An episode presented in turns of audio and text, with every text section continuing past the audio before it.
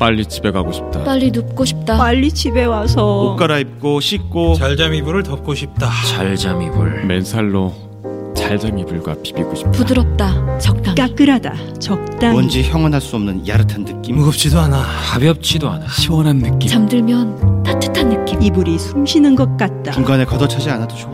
아 잘 잤다. 일어나기 싫다. 그래도 일어나자. 이따가 저녁에 또 만나자. 잘잠 이불. 여름 이불도 나오겠지? 여름 이불도 나온단다. 네이버 검색창에 꿈나라 베개.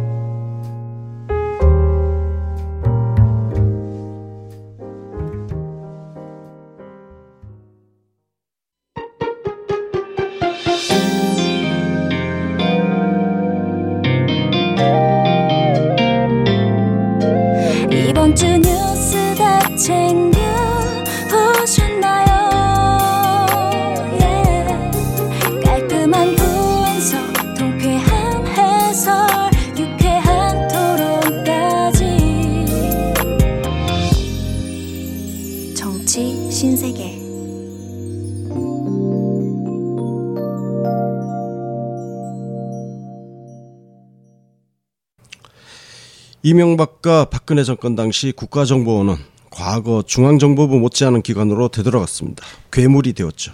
시민들을 사찰하고 표적을 만들어서 사법 절차를 악용해서 괴롭히고 원래 본연의 업무는 뒤로 하고 국내 정치에 노골적으로 개입했던 역사가 되었습니다. 대한민국을 보위하는 역할이 아니라 정권의 개가 되는 길을 선택했습니다. 그 증거가 하나씩 세상에 나오고 있습니다. 그래서 오늘은 국정원에 의해 직접 탄압을 받고 기나긴 소송전을 펼쳤던 그리고 펼치고 있는 김현 더불어민주당 대변인을 모시고 이야기 들어보는 시간 준비했습니다. 안녕하세요. 네, 안녕하세요. 김현입니다. 네, 자 그리고 UBC 공동대표를 맡고 계신 김영석님 나오셨습니다. 네, 안녕하십니까. 김영석입니다. 자 김현, 그리고 김현님 반갑습니다. 네. 우리 정치 신세계 멤버 송 작가님 나오셨어요. 네, 국정원 턴다 그래서 방청 왔습니다. 자, 뭐 이거 국정원 이야기하면 우리 김현 대변인님은 직접 당사자라 가지고 많아요, 그죠? 아, 그나저나 뭐 일단 대변인 뒤늦었지만 축하드립니다. 아유, 감사합니다. 예, 백수 생활 청산하셨네요. 예, 백수는 청산했고요. 예. 대변인은 근데 무보수 명예직이에요. 아이. 열심히 또 봉사 헌신하고 있습니다. 실질적 백수네. 실질적 백수. 네. 사실상 백수. 네. 아 이제 뭐 추미애 대표하고 손발 맞춰서 지금 하시고 계시잖아요. 네. 그죠? 네. 많이 바쁘시겠네요. 아무래도 현장을 다 거의 다 이제 같이 네. 다니고요. 그리고 또 이제 일주일에 한 3일 맡아서 이제 논평하고 기자들 응대하고 그러고 있죠. 요즘 뭐 어때요? 기자들하고 점심도 먹고 저녁도 먹고. 예.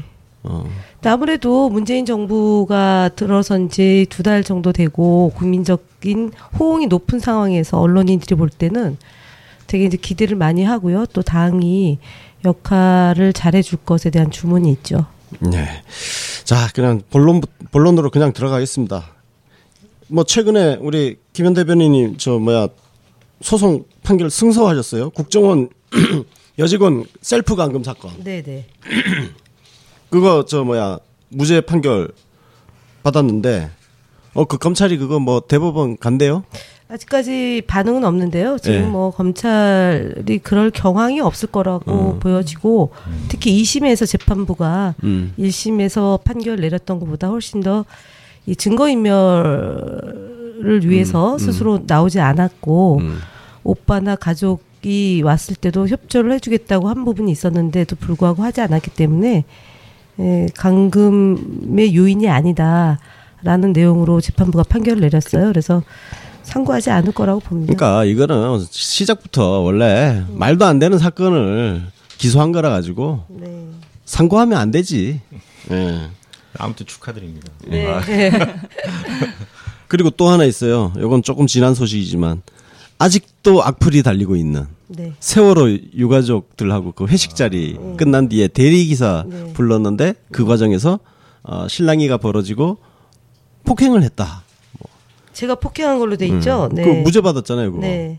근데 이거 아직도 무죄 받았다는 거 모르고 아직도 우리 김현 대변인한테 악플 나는 사람들 진짜 많아요. 어떻게 해 이거? 뭐 할 수 없죠. 왜냐면은 원래는 사건 터졌을 때 어마어마하게 종편에서 보도를 했고 무죄 난 것에 대해서는 보도가 제대로 안 됐기 때문에 뭐 도리가 없죠 뭐. 참. 이거 완전히, 어떻게 해야 돼요? 완전히 초탈하신 것 같아요. 근데 지금 이번에 국정원 적폐청산 TF의 조사 항목 중에 극우단체 지원 의혹이 있잖아요. 대한민국 네. 어버이연합 등 극우단체 강제 시위 등에 대한 국정원 연루설이 있는데 사실은 그 사건이 그 이제 대리기사 측 무료 변론을 담당했던 분들이 행복한 변호사들의 모임이라고 행변. 그러니까 차기환, 김기수, 강내영. 아, 그쪽 사람들이네. 그쪽 사람들이 대리기사를 무료 변론을 했는데 그 국정원 감금 사건의 국정원 측 대리인이 강내영 변호사고요. 대리기사 측에 지나가는 청년이라고 해서 폭행 당했다라고 주장했던 이 청년 측의 무료 변호가 강내영이에요. 무료 변론인이. 그리고 당시에 모금을 합니다. 그러니까 대리기사가 이제 그 업무를 하지 못했기 때문에 생계에 지장이 있다. 그래서 대리기사가 마치 무슨 뭐 국회의원한테 갑질 당해가지고 예. 그래서 것처럼. 모금을 해서 5천만 원 가량을 순식간에 모금을 해요. 그래서 대리기사 측에게 전달이 됐다는 건데 그 돈 어떻게 이 순식간에 모은 이 모금 금액의 출처도 굉장히 궁금하죠. 네. 자 그러면 이 얘기 나온 김에 우리 국정원 적폐청산 TF 13개 과제부터 네. 한번 읽고 갈게요. 와 진짜 이거 전부 주옥 같아. 자, 1. 국정원 대선 개입 댓글 사건. 네. 이게 그 셀프 감금하고 관련돼 있는 사건이죠. 2. 노무현 전 대통령 논두렁 시계 사건. 이거 이인규 전 중수부장이 이거 폭로했던 거. 네. 폭로라기보다는 자기 책임 회피하려고. 자백한 거죠. 그렇죠. 자백. 3. 박원순 서울시장 제압 문건. 4. 서울시 공무원 간첩 조작 사건. 이거 영화로 만들어졌던 거. 자배. 유성 씨. 5. NLL 관련 남북 정상회담 회의록 공개 사건. 야, 이거는 관련자들 진짜 많다. 누구죠? 국회의원 사퇴한다고 했던 김무성, 정문헌. 그렇죠. 야, 이거 진짜 남재준 국정원장도 있었죠. 남재준 국정원장. 그 다음에 6. 문학의 블랙리스트. 요거는 또 김기춘하고도 연결되어 있네. 그 다음에 최동욱 전 검찰총장 뒷조사.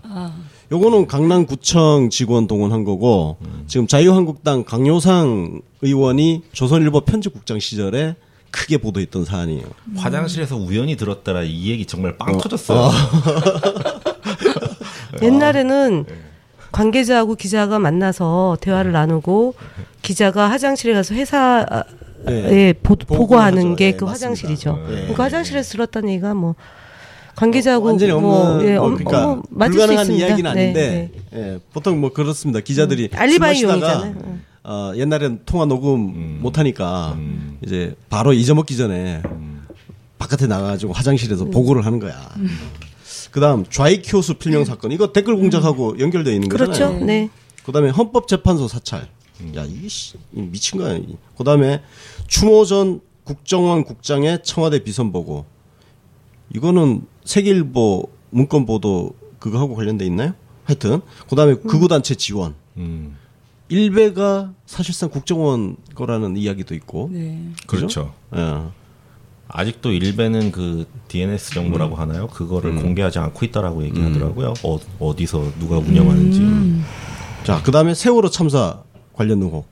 이거는 다양한 의혹이 있습니다. 네. 일단 우리 김현 의원님 일단 그 대리기사 폭행 사건 이것도 공작 의혹이 좀 있어요. 네. 네. 또 안 잡힌 사람. 네. 명함을 낚아챘고 트위터에 올리겠다고 얘기했던 그 사람이 행방이 묘연한 거죠. 그러니까 대한민국 검찰이 그 사람을 못 잡았다, 못 찾아냈다 말이 안 되거든요. 왜냐하면 CCTV에 노출이 됐는데 그럼 이 사람은 CCTV에 노출이 안 됐거나 노출이 된 CCTV는 다 증거로 채택 안 했 거거든요. 근데 그 사람을 어떻게 못 찾아요. 그렇죠. 네.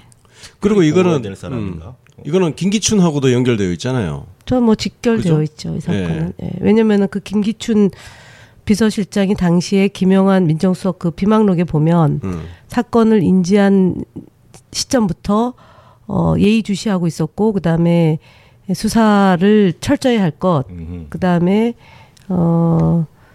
그 이전부터 세월호 유가족과 일반인 가족들을 분리해내서 국민들로부터 갈등의 소재로 삼을 것, 이런 것들이 있잖아요. 그러니까 네. 저와 관련해서는 그 사건에 대해서 이제 예를 들어서 수사가 진행 중이니까 보다 적극적으로 임하라라는 것까지 포함해서 네 번에 걸쳐서 지시를 하죠. 야, 국정원 참 꼼꼼하네요. 참. 아니 김기춘 비서실장이 꼼꼼한 거죠. 네.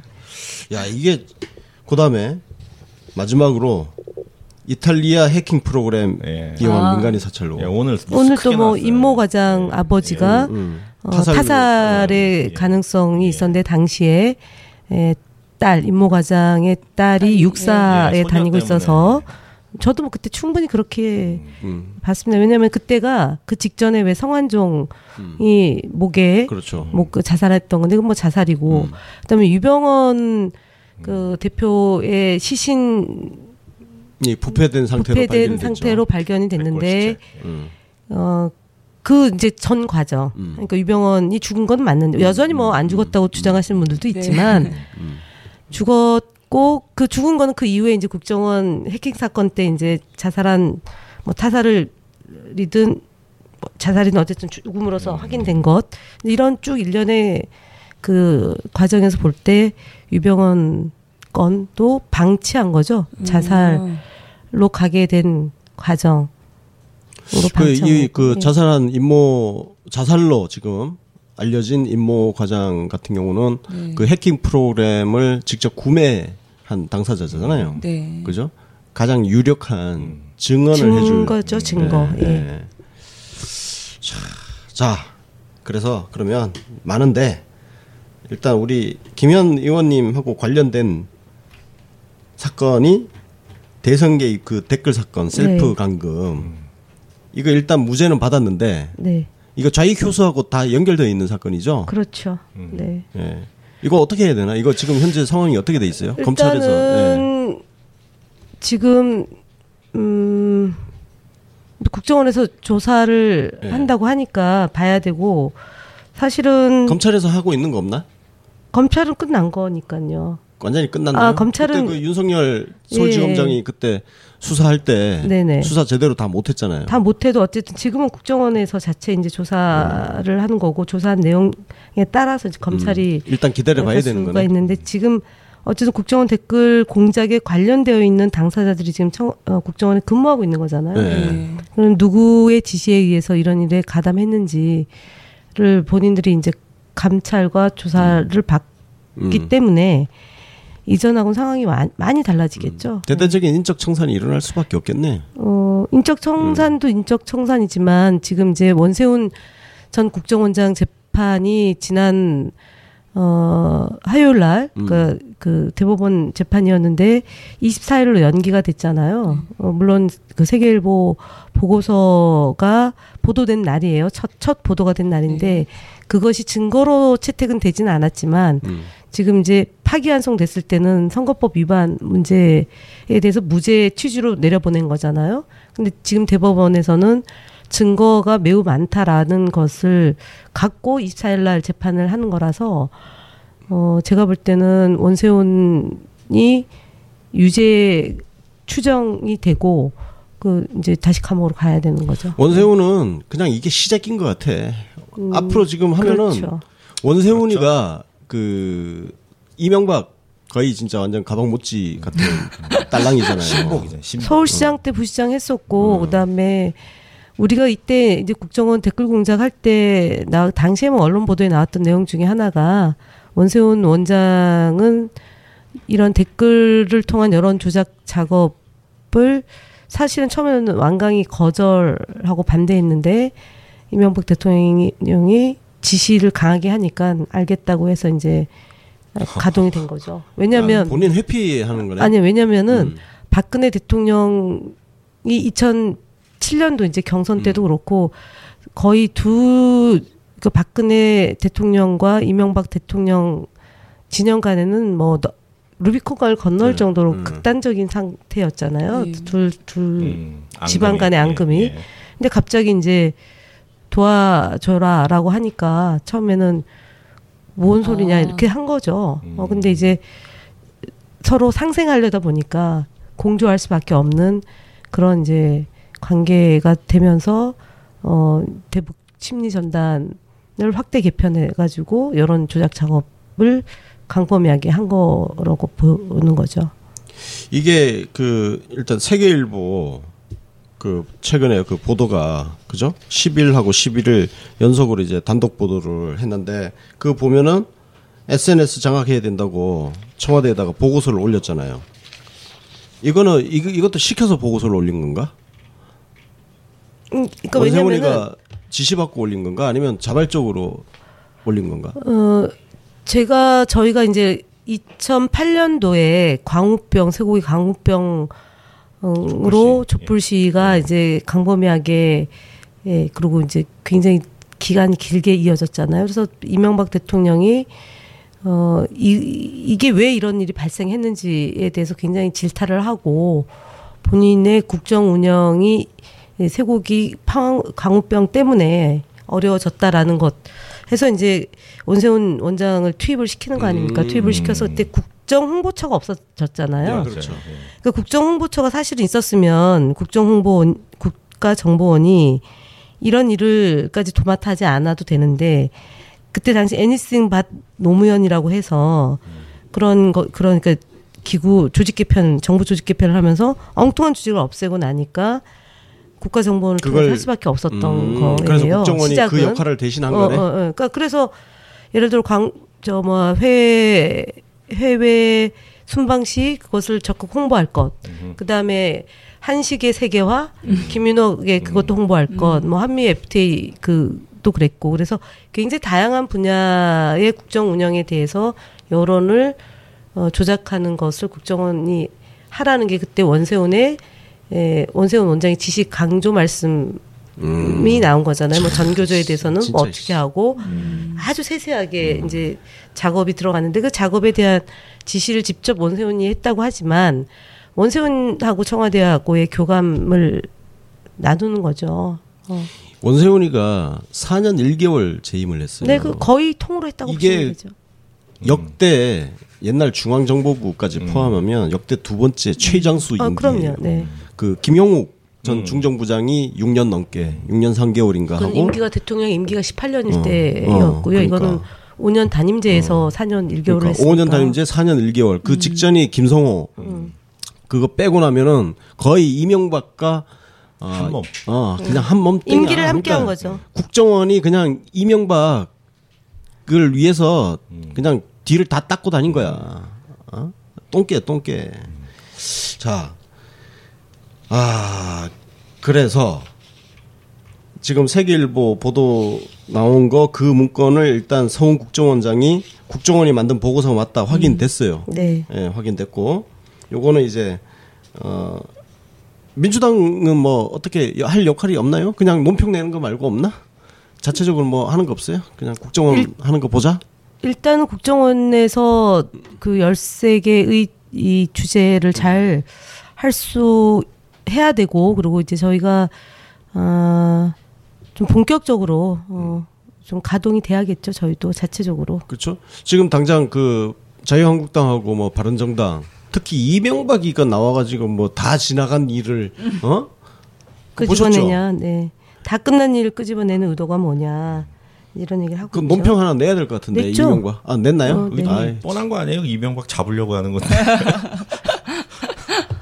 그죠? 사실은 이명박이 4대 강인이 뭐 자원외교 그다음에 방산비리 이런 본인이 저지른 적폐를 감추기 위해서 박근혜랑 손을 잡은 거잖아요. 그렇죠. 그리고 5년 동안 그동안 보호가 된 건데 말 그대로 간첩을 조작했던 사건, 그 다음에 이제 댓글 공작을 통해서 정치 개입을 한 사건 등 이런 것들이 이제 밝혀지는 것을 두려워한 거고, 그리고 이제 지금부터 특히 이제 국정원이 국내 정치 개입을 못하도록 대통령의 공약 사항으로 했고 그거를 국정원 국내 정치를 못하게 하려면 그동안 국내 정치에서 어떤 폐해를 저질렀는지를 소상인 국민들한테 보고를 해야지 더욱더 납득이 되는 거고 네. 두 번째는 국정원 직원들 스스로가 71% 가까이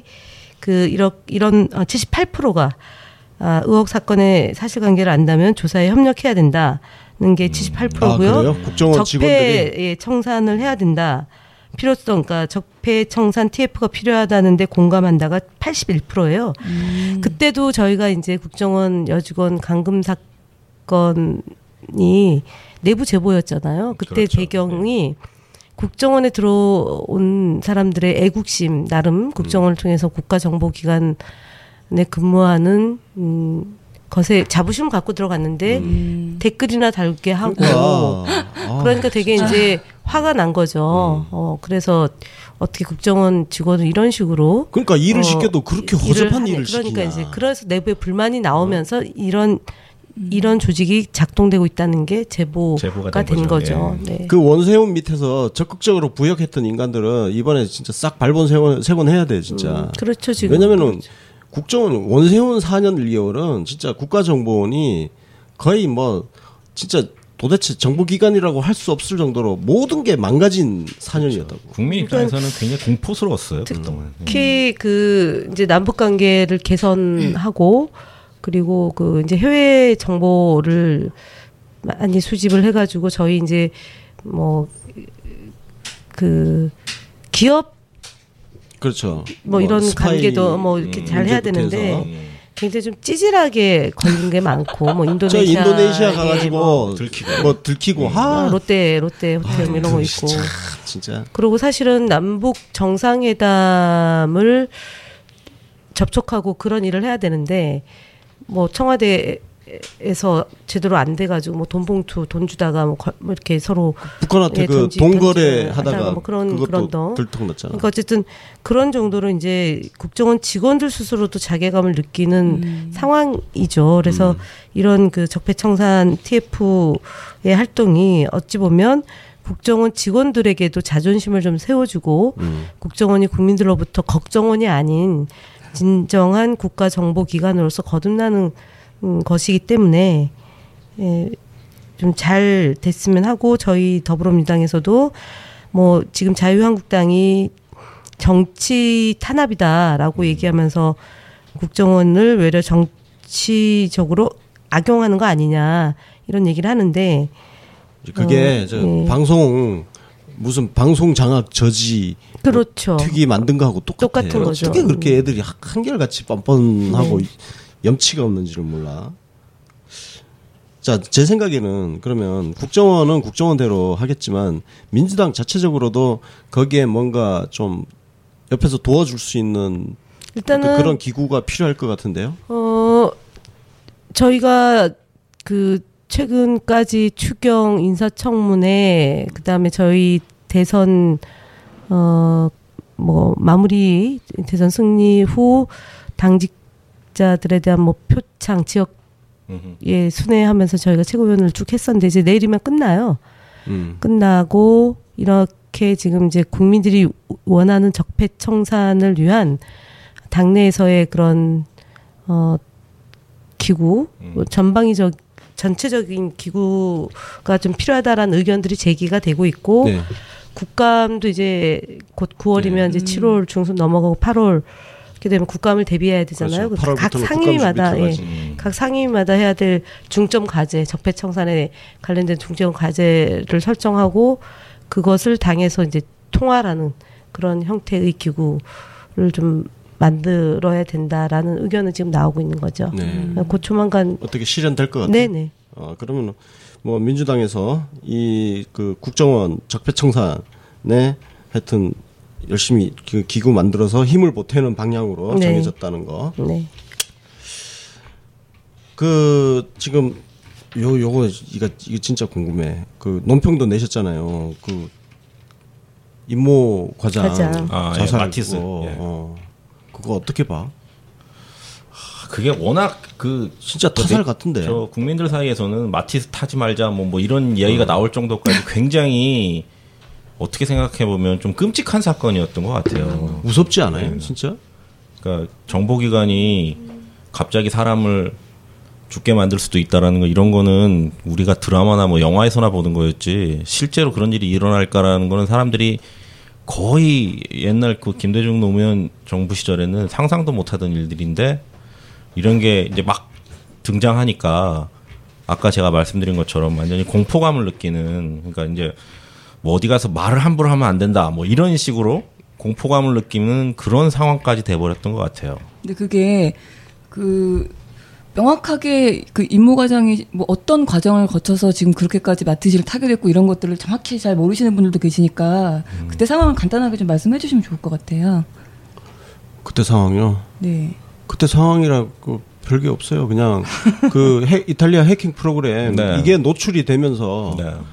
이분이 그 영장실질심사를 받았죠. 아까 구속영장 예. 심사를 받으셨는데 심사 받고 나오고 나서 아 기각이 됐나요? 아니면 그냥 심사만 받고? 받고 아. 그 여부가 결정되지 않은 상태에서 아. 그렇죠? 사실관계 구속이 될 수도 있고 안 될 수도 있고 그때 그분이 그러니까 뭐 그 민간인 사찰에 이용됐던 그 이탈리아 해킹 프로그램을 구입했던 담당자라서 맞아요. 그거에 대해서 조사를 받는 과정에서 영장을 발부를 할 거냐 말 거냐 실질 심사를 받고 나오셨다는 거죠. 네. 근데 그때 나오신 다음에 갑자기 그 다음에 나타난 게 마티즈에서 죽었다. 용인 네. 쪽 야산에서 감찰을 받았죠. 국정원 자체 감찰을 받았어요. 받아가지고 새벽까지 받았고 집으로 돌아와서 7시경인가 그 시신으로 발견이 그러니까 아버지가 아버지가 연락이 안 돼서 뭐 했더니 그 경찰에서 집으로 전화가 와가지고 시신으로 발견됐으니까 신병을 뭐 인도에 가라고. 그러면 그 시신 최초에 발견한 건 경찰이고요. 근데 경찰이 발견하는 그 신간 동시에 누군가가 왔다 갔다 이렇게 돼 있죠.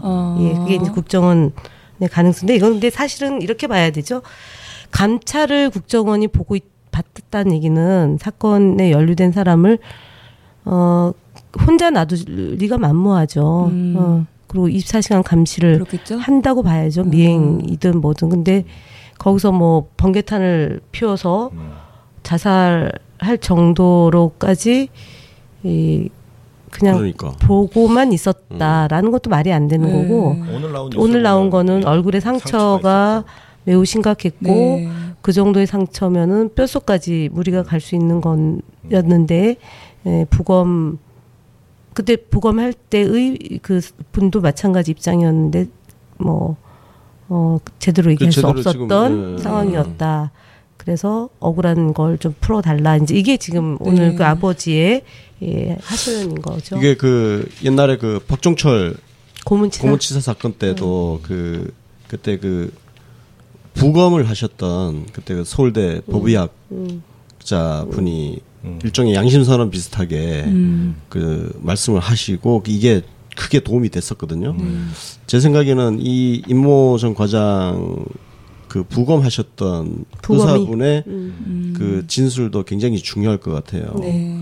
그 민주당 일단 뭐 그 지금 그럼 이런 사안에 대해서는 민주당에서 별도로 일단은 국정원이 다 하고 있으니까 일단 민주당에서 뭐 자체적으로 뭐 조사하고 이런 거는 일단 안 하겠네. 조사를 한다면 이제 정보위원회 소집이 돼서 네, 거기서 네. 이제 자료 요구도 하고 뭐 증인 그러니까 국정 조사를 통해서는 하겠죠. 네, 해야 되죠. 네. 알겠습니다. 자, 이 국정원 이 사건 진짜 좀 무서운 사건이에요, 실제로. 네. 한동안 뭐 마티즈 타지 말자, 라면 진짜. 먹지 말자, 뭐 이런 유행어가 있었죠. 네, 이게 그 김용욱 전 중정부장이 실종됐잖아요. 그래서 뭐 한간의 선로는 거의 뭐 그 닭 모이 분쇄기로 갈아버렸다는 뭐 그런 설이 국내에 뭐 들어와서 또 뭐 국내에서 또 뭐 그런 얘기도 있고 네, 뭐 다양한 설인데 끔찍한 사건이에요. 이게 그 박근혜 전 대통령 그 5천 그 5천 형제들끼리 네. 살인 사건 북한산 거기서 살인 사건 이것도 궁금해지는데 하여튼 그런 좀 무서운 아, 무서운 게 너무 많은 정권이었어요, 지금, 진짜. 그러니까 이게 과거 군사 독재 정권 시절에 있었던 일들이 이명박 박근혜 정권 하에서 벌어졌을 가능성이 있다는 지금 정황이 지금 나타난 거예요.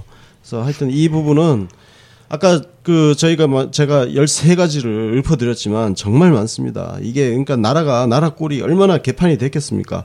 한번 관심 갖고 계속 한번 지켜보도록 하겠습니다. 그래서 뭐 사안마다 저희도 뭐 인터뷰를 할 수 있는 부분이 있으면 당사자들 찾아가서 인터뷰도 한번 시도해보고 그렇게 노력을 해보겠습니다.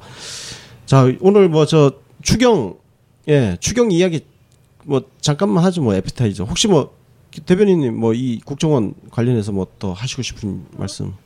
저는 어쨌든 국정원 이 사건이 2012년 12월 11일 날 이제 벌어졌고, 그 다음에 12월 16일 날 김용판 서울 전 경찰청장이 중간수사 결과 발표를 이제 허락을 해서 그 다음날, 그러니까 자막에 이제 떴던 거고, 17일 날 이제 그 수석 경찰서에서 했던 사안이잖아요.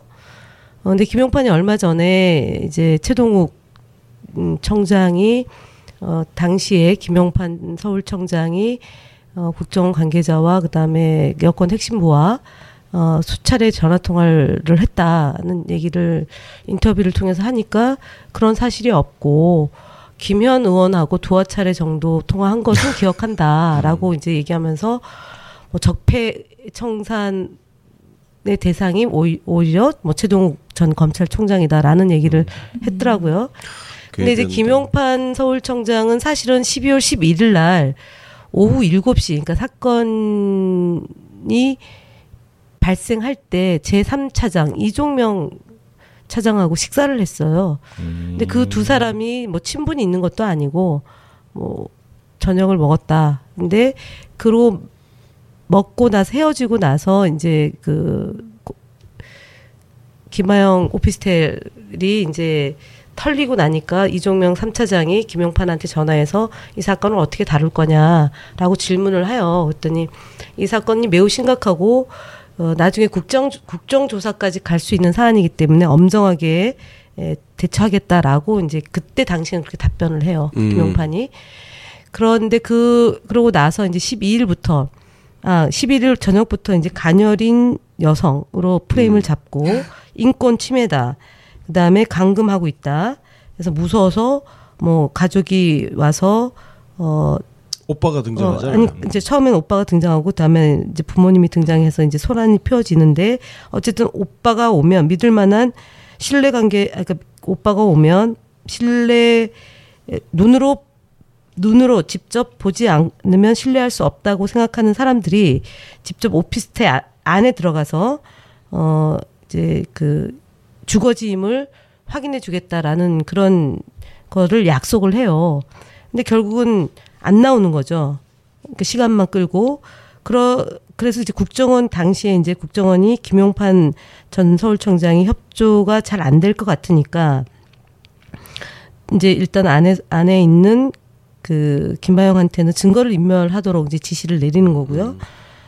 두 번째는 김용판한테 다각도로 전화를 해서 이 문제를 잘 수습하라라는 취지로 얘기를 하죠. 그렇게 되니까 이제 김용판이 12월 16일 날 그때 이제 제가 12월 15일 날 김용판 서울청장한테 연락을 해서 노트북과 핸드폰 그다음에 그 USB 이것을 확보하지 않은 상태에서 경찰이 수사 결과를 발표해서는 절대로 안 된다. 모든 증거는 그 안에 있다. 그러니까 댓글을 데스크탑에다 단 게 아니라 노트북을 들고 다니면서 뭐 카페에서 댓글 공작을 했기 때문에 그 안에 있다. 그래서 그거를 반드시 확보해야 된다라고 얘기를 했더니만 그러겠다라고 했는데 이미 그 시간에 제가 전화하고 난 그 한 5시간 후에 중간 수사 결과 발표를 방침을 세우는 거죠.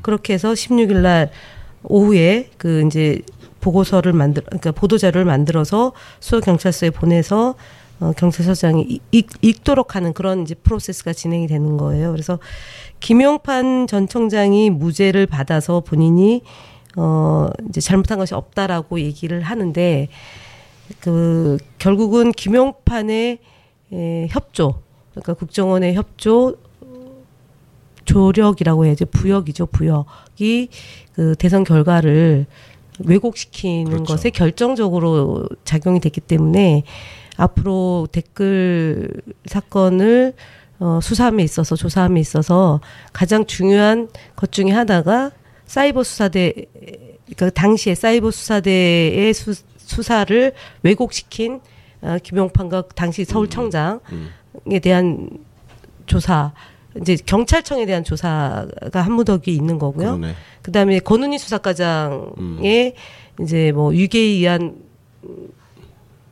무슨 범죄 뭐 해가지고 지금 조사, 거기도 이제 재판을 받았죠. 아, 권은희 의원도 예, 맞아요. 그러니까 위증죄로 맞아요. 거짓말을 했다. 이제 김용판으로부터 직접 전화를 받지 않았다는 거잖아요. 그게 뭐냐면은 12월 12일 날 구속, 그러니까 압수수색 영장을 치러 가는데 이미 이제 현장에 도착해서 있는데 전화를 받아서 그걸 하지 마라, 압수수색 영장을 치지 마라라는 전화를 받았다고 했는데 김용판은 자기가 전화를 한 사실이 없다고 이제 얘기를 하는 거고, 그러면서 이제 권은희 수사과장 의원이고 당시의 수사과장이 이제 고발이 된 상태죠. 그러니까 그 일도 있고, 그러니까 이제 크게 보면 그거 저희 사건을 둘러싸고는 어쨌든 그 김하영 등 70여 명의 댓글 공작 요원들이 어떤 활동을 했는지가 가장 중요한 하나의 조사의 포인트고, 누가 지시해서 움직였는지가 있는 거고, 그 이제 경찰청에서의 왜곡 과정, 사후 처리, 아니 그러니까 그죠? 12월 13일 날 증거를 확보해서